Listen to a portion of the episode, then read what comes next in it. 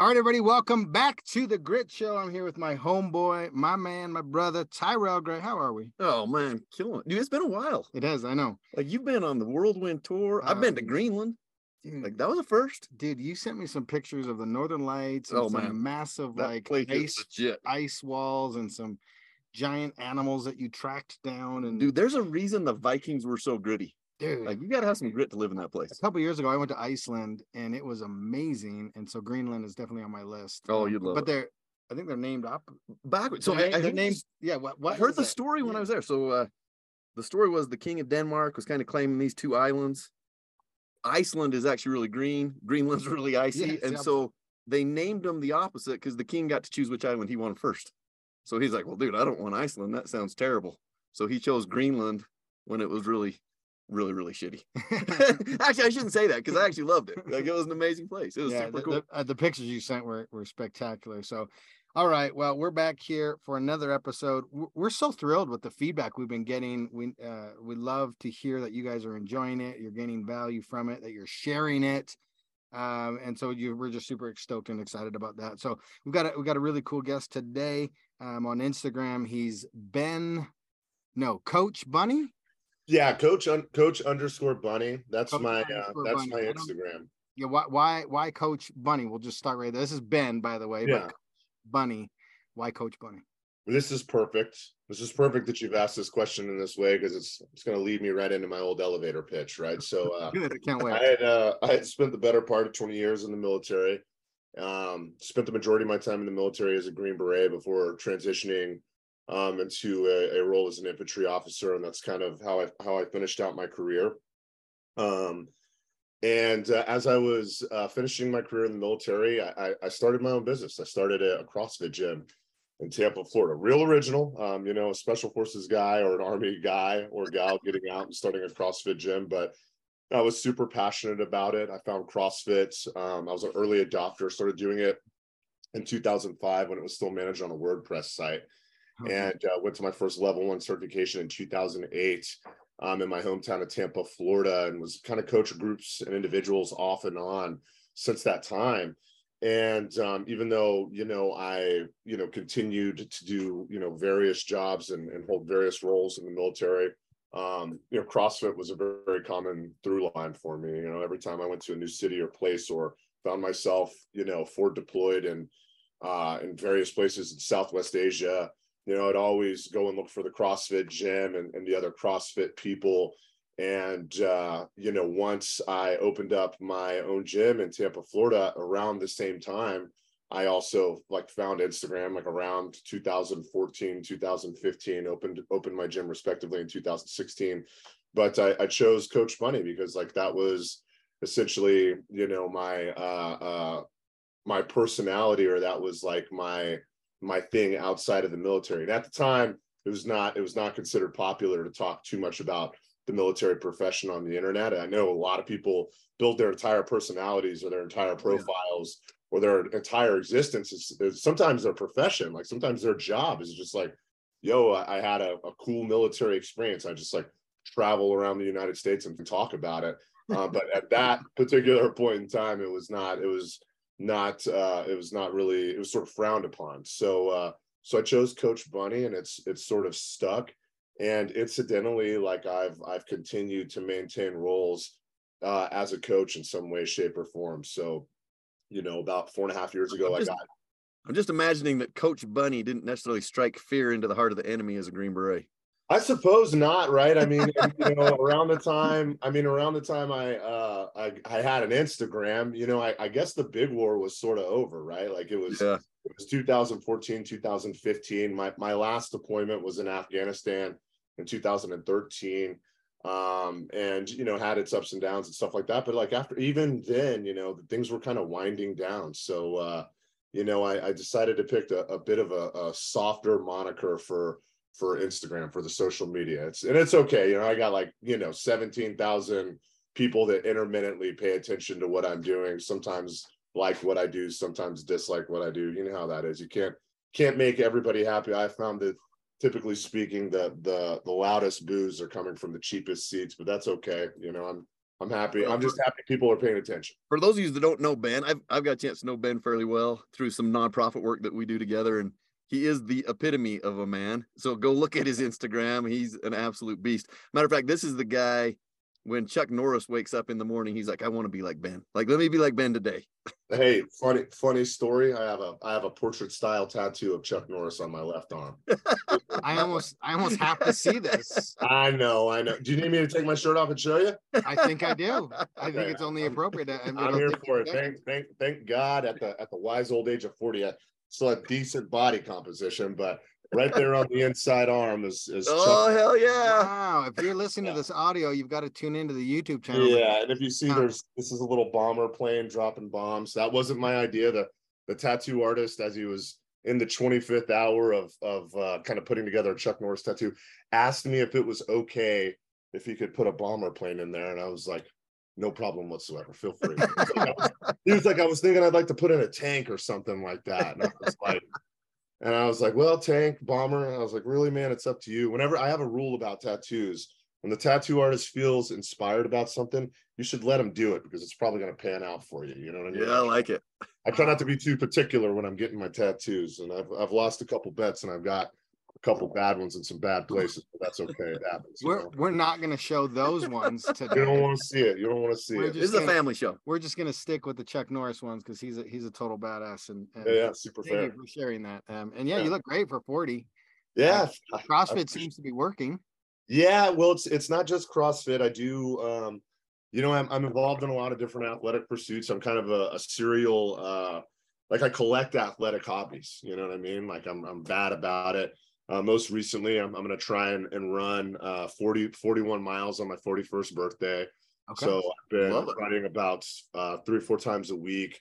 You know, trying to make sure that I, I I get enough volume before that happens, so I don't break my feet. I've I've previously participated in, in a few ultras. Didn't train for them at all. Just like went out and ran 30 Ks or 50 Ks, and it would like take me an egregious amount of time, and I usually like broke a foot or both of them. So this kind of stuff. So okay. I'm I trying to avoid that at this old age because I think I'll actually end up in the hospital. yeah, I want to chime in real quick for for the listeners that are that are that are paying attention. Uh, and this is this is a huge thing because people get motivated, inspired, and fired up, and then all of a sudden they just walk out their front door and tackle a 50k in the mountains. And I'm like, guys, listen, this is not something you do. Like No. your, your results and how you feel are always going to be a direct reflection of your preparation. That's right. and and so i just you know you can you can want to do these badass things and whatnot but just take a little bit of time to what like the impact that it's going to have on you and it may not be the smartest thing look maybe start with a 5k don't get Yeah. off the couch and go jump into the mountains and i get you want to show that you're a bad man or a bad woman um but let's just take it one step at a time because the last thing you want to do is is is create a lifelong chronic injury because you wanted to potentially play a man card Yeah, So and I, let's not do I tell people uh, the converse to that is a lot of times people will will see like really incredible athletic feats, you know, like at like as a for instance, like like you know doing 50 Ironmans, you know, in 50 days across 50 states, shit like that. You know what I mean? Yeah, Right. You know. That kind of stuff. Uh, you know, uh, but uh, you know, and, and they see that and they're like, I'll never be able to do a half tri because I can't do that what I just saw. And I'm like, yo, man, just because you're watching somebody run uh, 26 miles at the Olympics does not mean you can't go do a couple laps around your block. And I encourage people, and I work in the health and wellness industry, I work in the fitness industry, I own a gym. And I tell people all the time, I'm like, listen, man, like, you know, the, the hardest thing that you're going to do in terms of getting started on any athletic journey is just like walking through the door. You know, I recently started, I picked up jujitsu as an additional athletic hobby. And a lot of people talk, there's a lot of talk about which belt is the best or which belt you learn the most at or which belt is the most important. And like from my perspective, the most important belt that you can, or the most transition period, or the, the most important part um, in terms of like going from one belt to the other is going from just a regular belt that you're wearing with pants to a white belt, meaning walking through the front door and, com- and get in there. committing, committing yourself to a new sport, particularly one where you will be made to feel inadequate, in some cases made to be humiliated. In some cases, if it's a combat sport or if it's an endurance sport, you would you it's not a matter of if you're going to be hurt you will be hurt doing those type of sports. If you get involved in an endurance athletics if you're an endurance athlete truly you're running ultras and this kind of stuff you will get hurt. If you're doing combat sports another man or another woman will hurt you at some point. Like you will require medical attention. That's what you're signing up for. Um so when when somebody makes a decision to get, dedicate time and effort towards something that they know is potentially gonna gonna land them at the hospital. There, it's almost certain that they'll need medical attention at some point. I have a lot of respect for that. You know, I have a lot of respect for that, and I'm also like, man, what is the matter with you? kind of crazy. Now, I, ben, if I can interject, like I, I truly respect you to the ultimate level, your career, what you've done, who you are as an individual, like ultimate respect for you. Consider you a friend and and our belief, and I, and I think you'd agree with me, is doing hard like that helps you develop that grit. Like there's some people that aren't just born with it. Now, is that something you've always have you always been like this, or have you gradually? Because you've gone through some really hard crap in the military. Yeah, yeah. I mean, I, I I've had some, some some pretty terrible times in the military, and you know what? This is what I'll share with you. When I so when I I'll tell you about it when I joined the military. So when I joined the military, I mean, first and foremost, I was 17 years old. Um, at the time, I was in a lot of trouble in school. I was in a lot of trouble in school. Nothing crazy. It wasn't. I wasn't involved in like violent crime um, or drugs or anything like this. But um, you know, I was just kind of into criminal mischief. I'd gotten involved in a couple high school pranks, but it cost the city quite a bit of money. And I was in. They had put a DA on us. Had actual detectives like you know, we're getting warrants searching my friends' houses, finding receipts for like concrete and other weird that we had bought, you know, to like facilitate pranks. Like we like cemented the gate shut to the school. You know, like they had these golf carts they would drive around uh, campus in, and we dug huge holes and buried the golf carts in them, and you know, just goofy stuff. But we ended up causing quite a bit of damage, unknown, unbeknownst to us. We were causing some, some significant damage.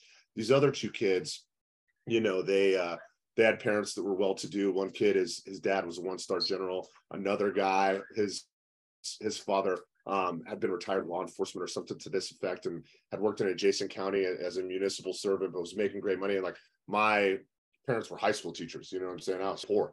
And, you know, I had gotten in trouble and essentially had like joined the military as a, as a way to opt out of it. I, I, I tell my mom this, or I, I tell this story all the time. It was like, go, I had to join the army or go to jail. It wasn't quite that simple, like, but the mechanism was essentially the same. Um, I had no way out of my hometown. I had no qualifying factors whatsoever that were going to give me a position in uh, university, whether it was community college or otherwise. Like I had done nothing to set myself up for success. So the only way for me to kind of find a way out was was to join the military. and I did so at 17. My first PT test, the first you know physical fitness exam that they give you when you're in the military, is they give you a one mile for time, max effort uh, push-ups in one minute, and max effort sit-ups in one minute. And it's about half of what you're actually expected to do once you're in basic training. In order to graduate, you obviously have to get a requisite score in all in all those kind of uh, categories or areas. My um, my one mile took almost almost nine minutes. I almost didn't pass it in the requisite amount of time. I did, I think, uh, something like 18 push-ups and like 26 sit-ups. Like and i almost threw up. Like i like i almost passed out right? 18 um, push-ups so, in a minute? Yeah in a minute. That's like all i had. And i'm talking about i was shaking like i had been hurt with it like hit with nerve agent. Like i mean i was messed up.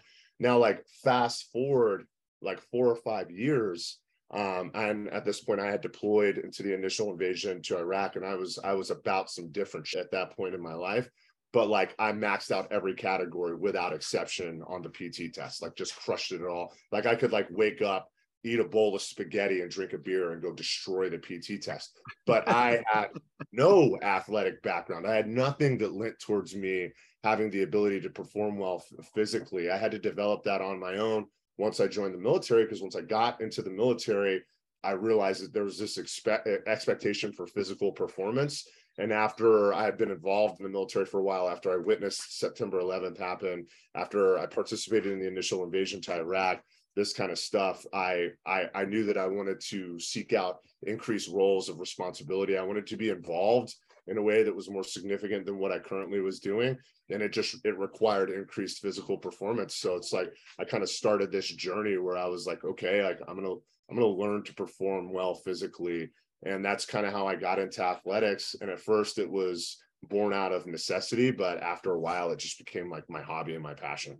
So do you think it do you think it's fair to say that the military kind of forged and formed the the person you are today? One hundred percent, right? Um, you know, I, I, was a pretty soft kid. I, I, I was impolite. I didn't respect authority. Um, I didn't I didn't value the things that had been given to me by my parents. I certainly didn't recognize how difficult it had been for for my mother. You know, I was, I was raised primarily by my mother. She's my hero. Didn't realize the kind of sacrifices that she had made initially, at least, to get to get me to where I was at that point. Um, and uh, I think you know, having spent time in the military, where, where you know you're made to make some pretty significant sacrifices, uh, both personally and professionally um, gave me like added perspective. I, I think really kind of like helped kind of turn me into the man that I am today. It was a good, it was a formative experience. Like the military is a is a great way to to groom young men and women into being formidable adults later on in life. For the most part, you know, I, I know not everybody has the same experience, but at least that's what it was for me, at least. So real quick. So if you like, let's say someone, a young man or young woman is struggling and they stumble upon our podcast today, um, or wherever they are in, the, in their journey. Um, would you say something like combat sports training, military, CrossFit? Those would all be really good avenues to kind of learn that discipline and grit that you've learned today. Any God, of the yes. modalities? Yeah, I think any any and all of the above. And and what I think it boils down to is like, you know, if you pick a hobby that requires daily practice in order for you to be good at it, then that's that is a, a, a, hobby worth pursuing, right? Yeah, dedication. In, in sure. addition to that, that hobby has a service oriented aspect of it, even better, even better. You know what I mean? Um, because I, I think, you know, there's a lot of things that you can be good at that don't necessarily take practice, but if you have something that that takes attention to detail and hard work over a long period of time in order in order to excel at, that's a worthwhile endeavor, in my opinion. I heard a statistic the other day that was fascinating to me. You know, because everybody we live in this crazy day of social media and everybody's the expert and they're posting their best moments and we're all we do is read headlines and we make assumptions. Um, and and you know, it almost paralyzes individuals to start do something because they're like, just like you said earlier, like I can't do that. I can't do 50 Ironman, so I'm not even gonna start. Where like yeah. just going in the door and changing from the, your pants belt to the white belt is progress. And the statistic that I heard the other day that, that was kind of like fascinating to me is if you do something, one thing, 18 minutes a day, that ends up being 100 hours a year and it'll put you 95 in, in you'll be in the 5% um, of the population of people that do that skill. You're in the top 5% and i i would challenge anybody to to not be able to carve out 18 minutes a day in a new skill. And the way that the individual framed it actually was jesse itzler um, he said, look, if I just did 18 minutes of piano a day for this year, and then next year I did 18 minutes a day of jujitsu, and I did, you know, if I took, if I did, if I applied that to my 12 year old son, dude, he, he'd be a ninja by the time he's 40 yeah. with all the skill sets yeah. and everything had by 18 minutes a day. And so, you know, you, you said something that really resonates with me and something I say all the time is it's, it's the, the secret of success. And it's doing a lot of little things consistently over a long period of time. Well, just pick one thing and do it consistently for 18 minutes a day, and you will be in the top 5% of all people in that skill set. And so I just think we we take we we tend to overcomplicate things and we get overwhelmed by the enormity of being an expert or being the professional or being a, when if you break it down to its simplest forms it's like okay i just need to find 18 minutes today and i'm going to tr- i'm going to i'm going to show up and i'm going to start to refine this craft and that alone will put you in the top 5% in, in of all people. I mean, that's mind blowing to me. You, you know where I've been trying to apply that lately, like most recently, the, the where I've like really been diligent. Cause like I think with athletics, that's where I feel comfortable. It's how, you know, it's how I express myself, you know, in a lot of different ways. It's how I express myself physically. Uh, I think there's a lot of emotional expression there. It's how I build pride and respect in myself. And I think in a lot of ways, I try and garner that same pride and respect from my peers and people that are close to me through athletic performance. Like, hey, look at this thing that I, comp-. you know, it's like it's a weird benchmark for me. But another area where I've kind of applied that same, like not like necessarily 18 minutes a day, but I was like, I need to be deliberate about this every single day if I want to be good at it, is being a dad. Is being oh, nice call, man. Yeah, it's like I was like, yo, I was like, I need to actually sit here and be with this kid for like 30 to 45 minutes. I mean, like it doesn't take much. It does not take much. And like I look at at you know, I think moms do a great job of this. I think moms do a great job of being deliberate and uh, I could go on and on about like how the patriarchy the patriarchy is alive and well in the United States, but not as it pertains to parenting. Like mom reigns king in the United States in terms of of like when whoever we're like who is the parent. It's like you know nobody. If you go to a parent teacher conference, mom and dad show up and they've got some paperwork. They are not going to hand it to dad. They're handing that to mom, like ninety percent. You know what I mean? Like they we lean on mothers to spend this formative time with young kids and um and i've i've got a blended household right like me and mom co-parents my son has a stepmother who's super involved um thank you god by the way she's like you know she's my anchor uh but uh but you know I, I, there's been a couple different times where i've been like am i a good dad? Like you know because there's no there's no grade. There's nobody telling me if i'm doing well or not well or anything like that. And i just applied that that same technique. I was just like you know what ben? You just like I got to sit down with them for at least 45 minutes a day and just like put together Legos with them, you know, work on, you know, speech or color with them, whatever I can do. Is just like I got to get in that time every single day. If I want to pass through the barrier to entry that is being a good dad, you just have to like put in the work, you know? You know, it's it's interesting. I, and I know there's some of you out there that are listening to our podcast that are, are single parents. And uh, I went through a divorce and it was it was hard for me the week I didn't have my kids.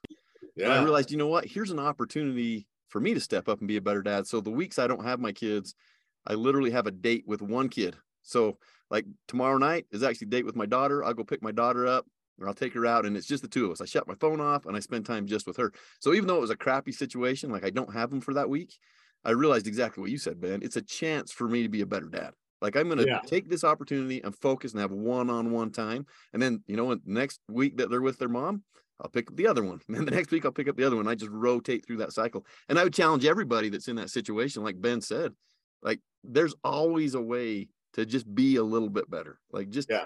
make an offer, make every op- obstacle into an opportunity. I was gonna say, make no bones about it too. It's like it's not always easy to spend just 45 minutes with a four-year-old. You know, that can be a, yeah, can be frustrating time. Like, you know, I'm like, there are times where I'm like pulling my hair out towards the end and then there's other times where it's fantastic. So it, it takes real work. And I think, like I said, any worthwhile pursuit just like takes a little bit of hard work. That's it. Well, this is one of my favorite things about you. I want to share a story, and you can hang, hang on. I might be telling this story wrong. Hang on, go. You, you tell the story in a second. I want to chime in real quick. Um, we've had some great guests, and they've said a lot of amazing things. That's probably the one thing that I appreciate most that you just said about being intentional about being a parent. Um, I don't. I, I say this from stage. I don't want to be known for the 50, the 100. I want to be known as a hero in my home. And yeah. and all the time um, uh, we get compliments about our kids and I, am always like, damn it, that's my wife's fault, you know? And I'm like, I gotta do better, you know, because everything, all these compliments, I'm like, yeah, my wife took care. Of, Oh yeah, my wife did that. And it was interesting. She was just on a, she just went to a, a, a, a city council meeting um, and it was about how to better the community.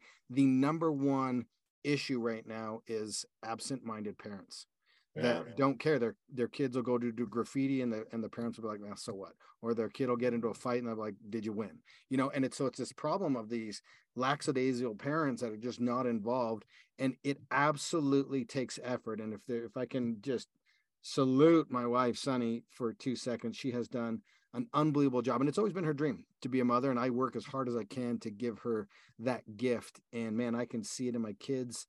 And and now as my kids grow, I've got four teenage girls and two adults. And just looking at their peers and contrasting, I'm I'm so grateful my wife took that same approach, that intentionality that yeah. you're talking about. And it is not easy.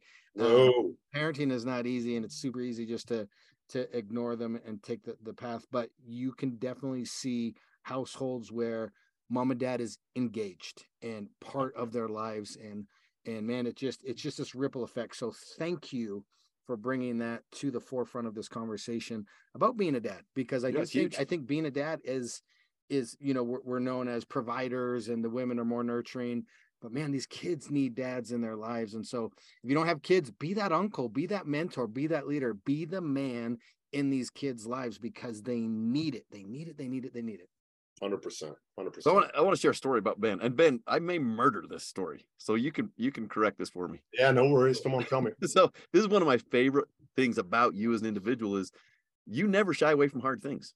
Like it's almost as like you seek them out. You look for those hard things. So one of our mutual friends, Casey, was telling me a story. So Casey went through the Q course with Ben. What's Q Oh, course? yeah. Uh, so the Q course is a, a part of becoming a, a Green Beret. Okay. Yep. And, and this is one of my favorite stories. I laughed about it for weeks. So during the Q course, there's there's you do a ton of stuff, right? You're all over the place doing things, and part of it they're they're doing some rucks. And so you get to a location, and then they give you kind of a an un, almost unachievable objective. And so they say, okay, you need to go this direction.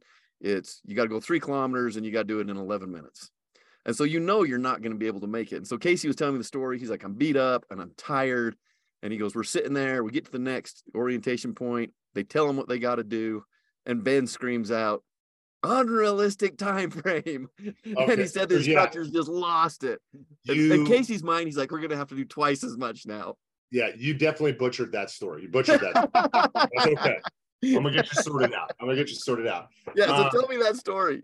Okay, so yeah, first off, yeah, so in the so when you go to selection, you go through special forces assessment selection. At the time, it was like 24, 27 days. I'll say 27 because that sounds harder. That sounds harder and longer. I'm good there. On the record, 27 days. More like 30. It was it was super long, longer than whatever anybody is doing now. Longer and harder now. um, but uh whatever, right? So, but it was pretty miserable. And you get through selection and you're like, that was so difficult, right?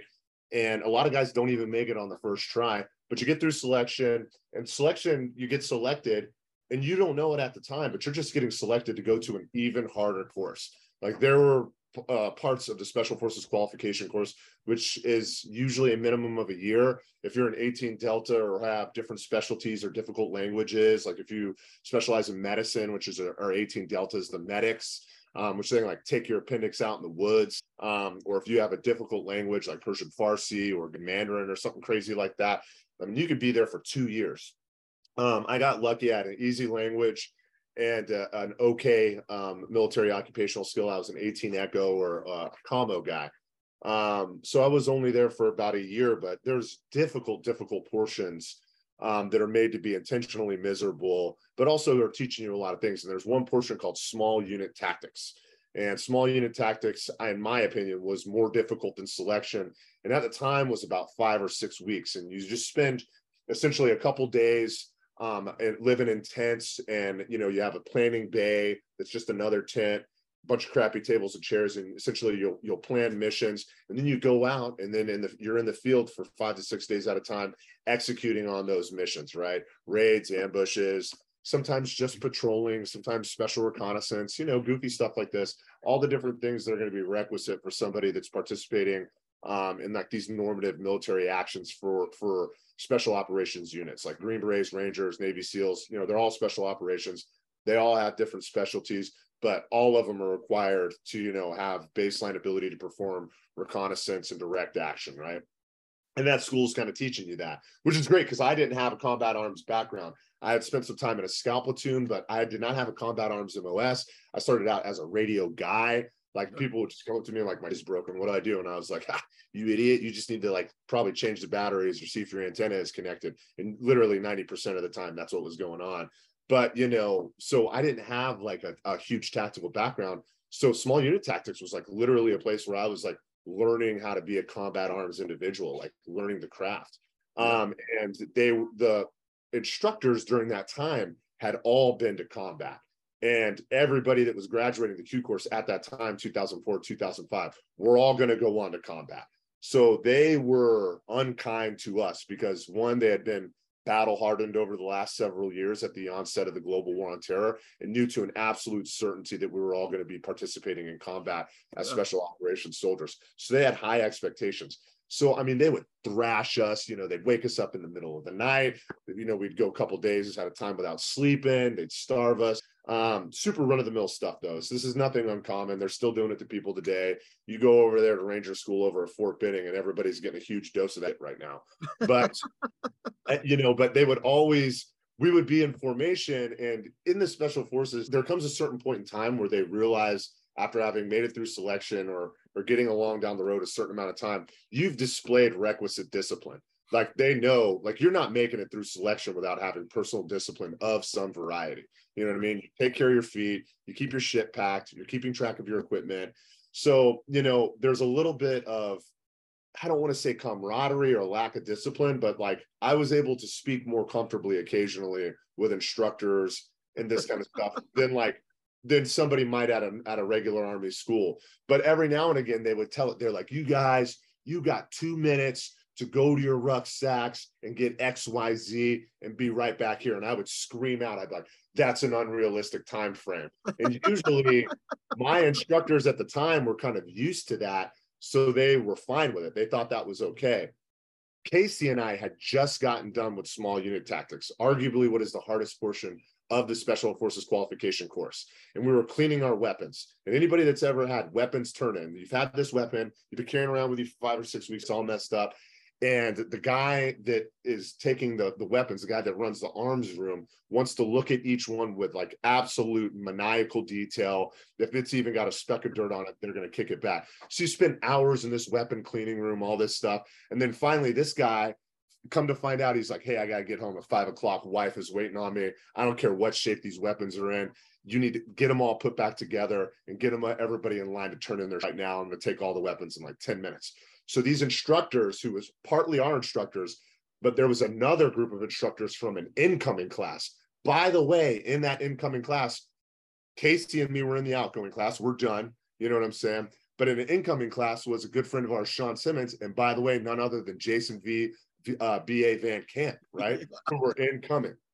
And we're mixed, these new guys and old guys, old instructors, new instructors, and they come in here and they go, You guys got two minutes to get all these weapons put back together and get up in line out there in front of the arms room so we turn the shit in. And I scream out, I go, that's an unrealistic time frame. The incoming instructors lost their mind. We're like not like not uh, enjoying how I was talking to them, you know what I mean? And proceeded to just smoke out of everybody in the room. They're like, get in the front lead and rest. Everybody get down and just started trashing everybody. But what was interesting is they were like, not you guys that are turning in your weapons though. You guys go go line up out there and shut the up. But there are all these other guys who just got there. There, you know, it's like when you're you're like when you're standing next to a guy, like I wasn't, dude, I was just standing here, like we don't care, and just started destroying those guys, and they like destroyed them for like a period of hours. Um, in that in this like weapons cleaning bay, by like me and Casey were like smoking cigarettes, turning in our rifles and stuff. But it was like an ongoing joke. I would always they would be like, "You got two minutes." I was like, "You know that you know that's not a real. Nobody's doing that in two minutes. Why are you even saying that?" You know, like serious guys. But sometimes guys, sometimes instructors would think it was funny. Other times they would think it was not so funny. And you know, varying degrees of punishment. You know, I might just have to do a couple push-ups, or they might make me pick up a telephone pole, go carry it down to this helicopter that they got to the entrance of Camp Mackall, and then carry it back not an exaggeration. Have had that had that happen to me before. You know what I mean? So, what's, what, what's the worst punishment you've ever had in, in military? In the military, damn. I really okay. I did. What's the most grueling, gritty thing you've had? Was there do? something that like pushed you that you're just like, like, oh, like you were like, yeah, there was, there was. I, something almost broke me. I almost got broke in the military. So they almost broke me. They almost like they almost won. They almost won. So I was in the. This was when I was in the conventional army. And as a matter of fact, these are one of the moments where I knew I was going to join the special forces. You know what I mean? Like I knew it. I knew it was going to happen. And I, so we were in Baghdad, Iraq. We had only been there a couple months, not very long. The initial invasion was for the most part over. So there had been a lull in general violence. Like when we got into the initial invasion, it was bananas. Third ID was there you know, you had these Bradleys rolling over vehicles. People were getting zipped up by 30 millimeter guns. And every now and again, you would, I mean, most people got the memo. Most of them just gave up as soon as we rolled in. But every now and again, you'd like run into a, like a pocket of guys in the Special Republican Guard who just like hadn't got the memo or just like, yeah, they just didn't realize. Yeah, like, like 10 dudes sitting in a foxhole next thing you know, there's like 60 people shooting at them, right? Like not a fair fight, which is great. I'm not over in war trying to have fair fights. I'm not trying to to go one on one with Mike Tyson. I want to destroy you. You know what I'm saying? yeah. War. It's not meant to be fair if I can get around it, right? Um, but uh, most of the fighting had died down later on months months later fighting would pick up in a way that was very unexpected and very difficult for all of us and would stay difficult for a while um, but at the time it was kind of peaceful and you know my days were spent either escorting people that wanted to drive around town to like go get updates from a tactical operations command down the street picking up mail for people picking up chow this kind of stuff but when i wasn't doing that i was like on guard duty i was like a, an enlisted guy like a, a a specialist, which is like one bump above a private first class. So, you know, not high up on the pecking order. And I was reading uh, like a book, I think a Tom Clancy book. Um, I like I think it was Without Remorse, the one that Michael B. Jordan was just in, and yeah, they Tom Clancy. yeah, great book by the way. yeah, uh, but and I was reading it and I had my my helmet off. I had my helmet off and I was up on an OP, an observation point, and they had them littered throughout the compound where we had we had kind of taken over and my first sergeant caught me. He was making his rounds, came up, saw that my K pot was off. And for the next like three weeks, um, sentenced me to like essentially hard labor. So when I wasn't on guard from sunrise to sunset, I had to fill up sandbags, carry them up to that position to build parapets. And it come to find out it, it equated to thousands of sandbags. Oh. And I oh. never, I didn't end up finishing it. At some point, somebody caught wind, like a commander caught wind of what was happening. And they were like, that's crazy. And I mean, I was working so hard that like my I my I actually like destroyed my own clothing. Like, you know, my like my clothes started coming apart. Like I had like blisters all over all my fingers. And this went on for weeks, for weeks. And I said nothing to anybody. I just spent every day just like carrying like 50 pound sandbags up and down three flights of stairs this abandoned bombed out building to the top of this guard position building parapets like my friends just watching me like in disbelief but like it was weird because when it was happening you know and i remember this guy his name's first sergeant key and i think he was like an assistant principal at, at, like a high school or something and you know what i remember he would check on me and he'd be like how are things going uh Bunn? I was like great first sergeant fantastic. I was like nobody's going to stop me from doing anything you know and at night i would like i would weight lift and i would run i would do sprint repeats up and down the three flights of stairs so i could get in better shape because remember when I told you that I only got like like 17 push-ups or like 26 sit-ups. Yeah. I could barely run a, a, mile in nine minutes. Yeah those days were long gone by the time I was I was in the big war. And I I was training because I knew I was going to be in the special forces. I hadn't gone to selection yet. I hadn't even put my name in the hat for the school but I knew I was going to be a, a green beret. I knew it deep down in my bones.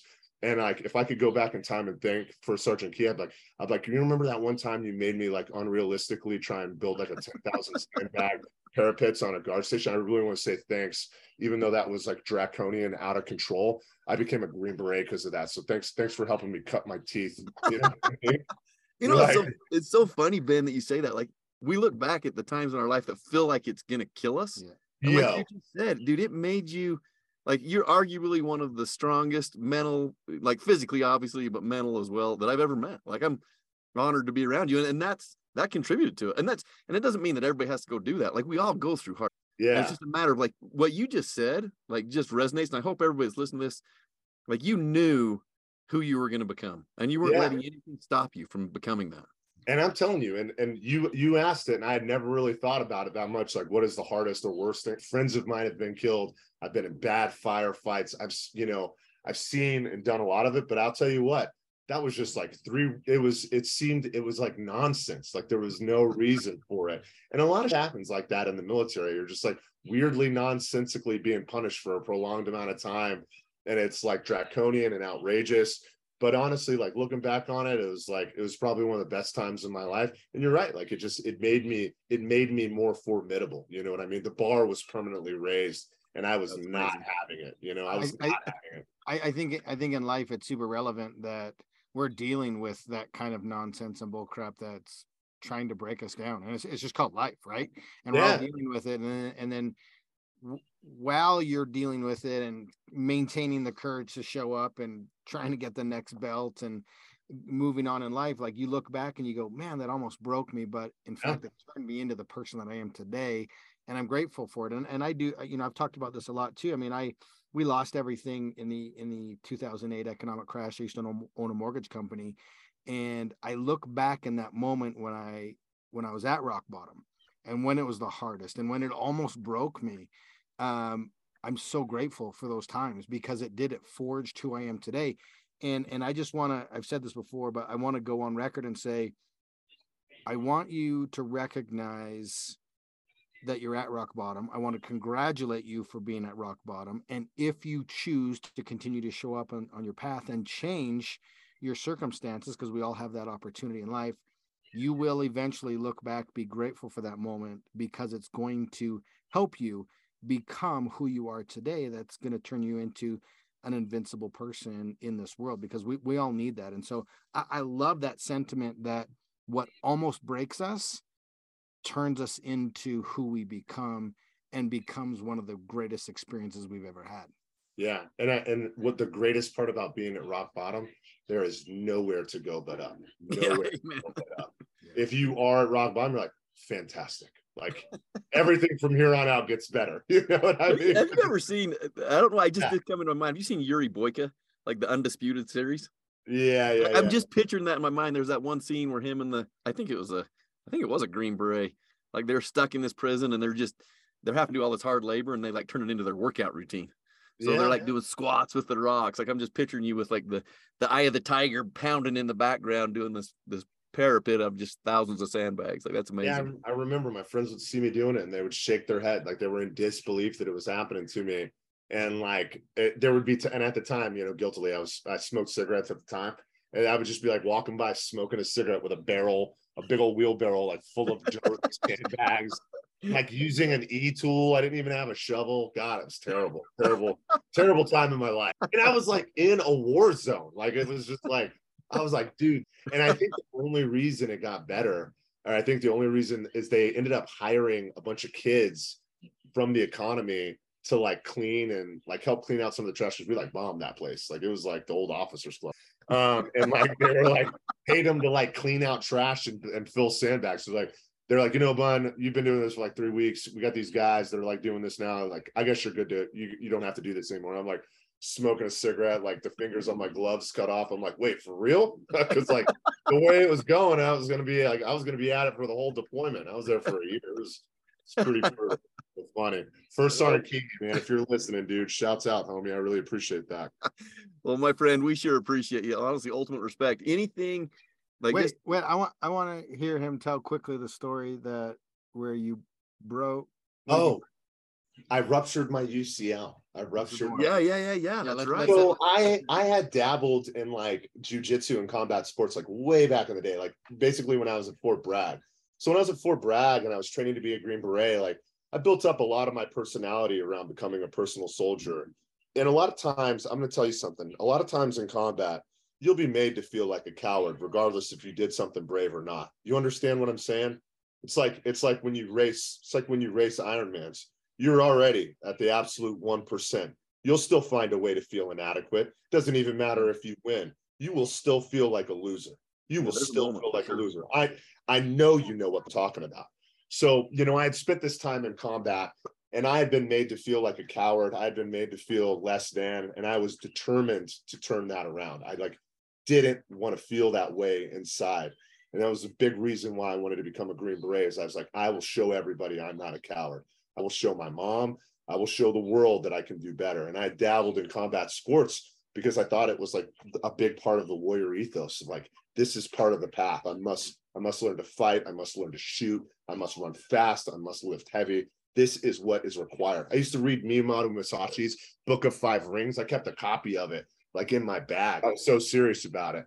Um, well, real quick, I, I think I think every young person I mean, it's impossible, but I think every, every young person should be should be required to do some type of combat sports. And I believe oh. it, it's forged who I am today. I, I, wrestled for seven years at a high level, and and and I believe that was the foundational pieces to my mental toughness and grit that I that I continued to develop over years. And so I, I love where you're going with this. Guaranteed, right? Guaranteed. And um, you know, but dabbled in combat sports, but got really into CrossFit. And then, of course, that panned out because I opened up a CrossFit gym.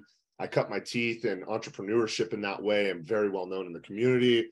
Um, for the most part, kind of uh, weird. Sounds like I'm tooting my own horn, but uh, but it worked out that I got into CrossFit and fell out of combat sports. Fast forward to about a year ago, I get back into jujitsu. I got back into it because of a good friend of mine. My best friend was doing it, and I just got sick and tired of hearing somebody that I love and respect doing something that I wasn't enjoying with them. You ever had that? You ever had your buddy start telling you about some hobby? And you're like, you know what, dude? Like, I'm gonna get into. He's into fly fishing too, but I'm I'm not doing that. I'm not doing. yeah, dude. I'm not gonna spend the next 20 years trying to catch a tarpon on a fly line. You know what I mean? It's not happening. You know.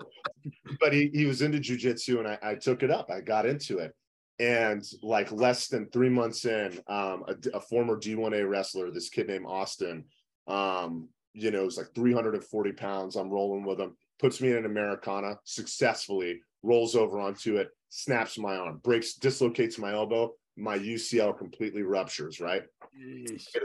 I got to get a surgery. I got to get a UCL reconstruction, Tommy John surgery.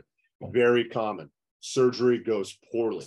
My ulnar nerve becomes compressed and I get disuse atrophy in a portion of my hand and palsy. Still can't completely feel my pinky or ring finger, lost a ton of gross mobility, this kind of stuff. While I was trying to recover from that, come to find out I have to have two additional corrective surgeries one to decompress the nerve and then place it on the inside of my arm so it has a better environment to heal in. And then another one where they take my medial nerve and junction it on to my ulnar nerve to try and like supercharge it. So now not only am I like trying to heal back from this, but also on top of that, um, my brain is having to like relearn what nerve does what because they're hijacking one of the nerves to try and mm. help the one that has palsy.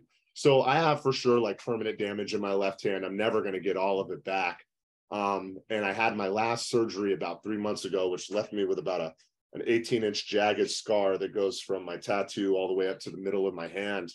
Um, each surgery was immensely painful, um, decreased my ability to do CrossFit and physical pursuits but but here's here's the deal friend i kept training the entire time every time i got hurt 48 hours later i was on an assault bike or walking for 45 minutes a day until the doctor said that i could start using my right arm and then i would do workouts one armed and then about three months ago after after i'd had about six to eight weeks after my last surgery and i was cleared to start using both my hands again I started jiu-jitsu again and I just signed up for a local competition.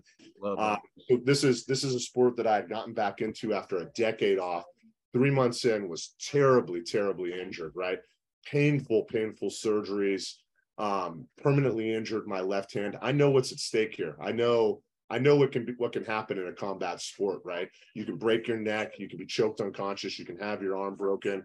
But like, here's the deal, man. Hard, hard chargers get charged hard. As a matter of fact, after that first surgery, when I knew that things were going wrong and I knew that I was going to have to have follow on corrective surgeries, inside I knew to a certainty I was never going to stop ju- doing jujitsu. No. I was like, it's just a matter of it's a matter of months before I'm able to get back on the mats, and I will never step off of them again. Nothing will stop me from doing this sport, and a big part of it is because I was injured terribly doing it. I I was I encountered what was an immense setback. And I think in some cases would have had a lot of people quit the sport completely. Like I'm not stopping. It's not going to yeah, stop. I, I got to share one quick story because yeah. it's in so well. I, uh, like, like I, this is what I love about you, Ben. Like where someone else would use this as an excuse. Okay, now I got a reason to quit.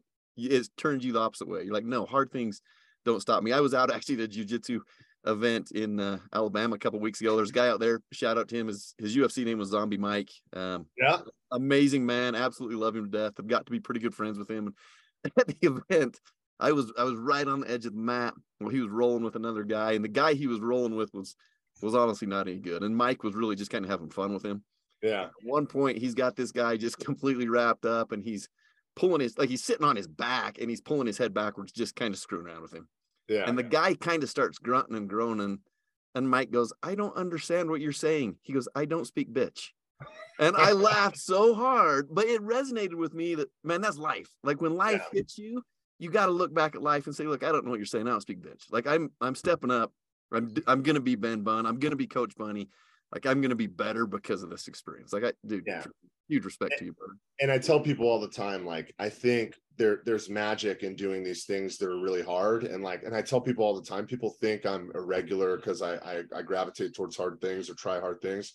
Man, honestly, I've failed at quite a few of them, and then for every hard thing, there's been plenty of things that I tried and I fell off, and maybe it never picked them back up. But listen, if you if you try ten hard things, but you do stick to one, and then you know you become a champion in the sport of Ironmans or a black belt in jiu-jitsu or a green beret or an Olympian. It doesn't matter if you quit those other nine things as long as you just stuck to the one. Just keep trying and let, let you know get that one sticky thing and just stick to it and develop that grit and that tenacity and give it that 18 minutes a day. And if that's all it takes to become a pro, I mean, hey, you're you're better off than 99% of the population. And I think there, there's something magical about that. Well, and, if you're if you're truly showing up and you're trying hard things, you're you're gonna stumble, you're gonna fall, you're gonna break your arm, you're gonna you're gonna Yeah. have some missteps. But what I loved and what I'm gonna pull from that story, and, and we'll end there with this beautiful lesson, um, is that you you never look for an opportunity or an option to to quit. And a lot of people, something like that happens, and they're like, "Oh, sweet, I don't have to do that hard thing anymore." And you were like, "No, I, that, I'm not using this as an excuse. I can do different things, continue to grow, continue to push, continue to get stronger as this part heals. Eventually, this will get better, and then I'm not going to be back. I'm not. I'm not going to have taken steps backwards. I'm still progressing forward." Yeah. Not looking for excuses, not finding that reason to quit, and that is a, a unique mindset and one that I that I truly believe we can all develop. And so, congrats on on having that mindset. You are in a a one percent uh, area of this world um, because you look around, a lot of people are just seeking reasons to quit and and validating their desire to be soft. So, thank you for being one hard sob. And uh, Appreciate it, I've, re- I've really enjoyed this conversation, and uh, too, everybody gained a lot from this this man, his experiences. Um, congrats on your success with the CrossFit gym. Thank you for serving our country. We need people like you.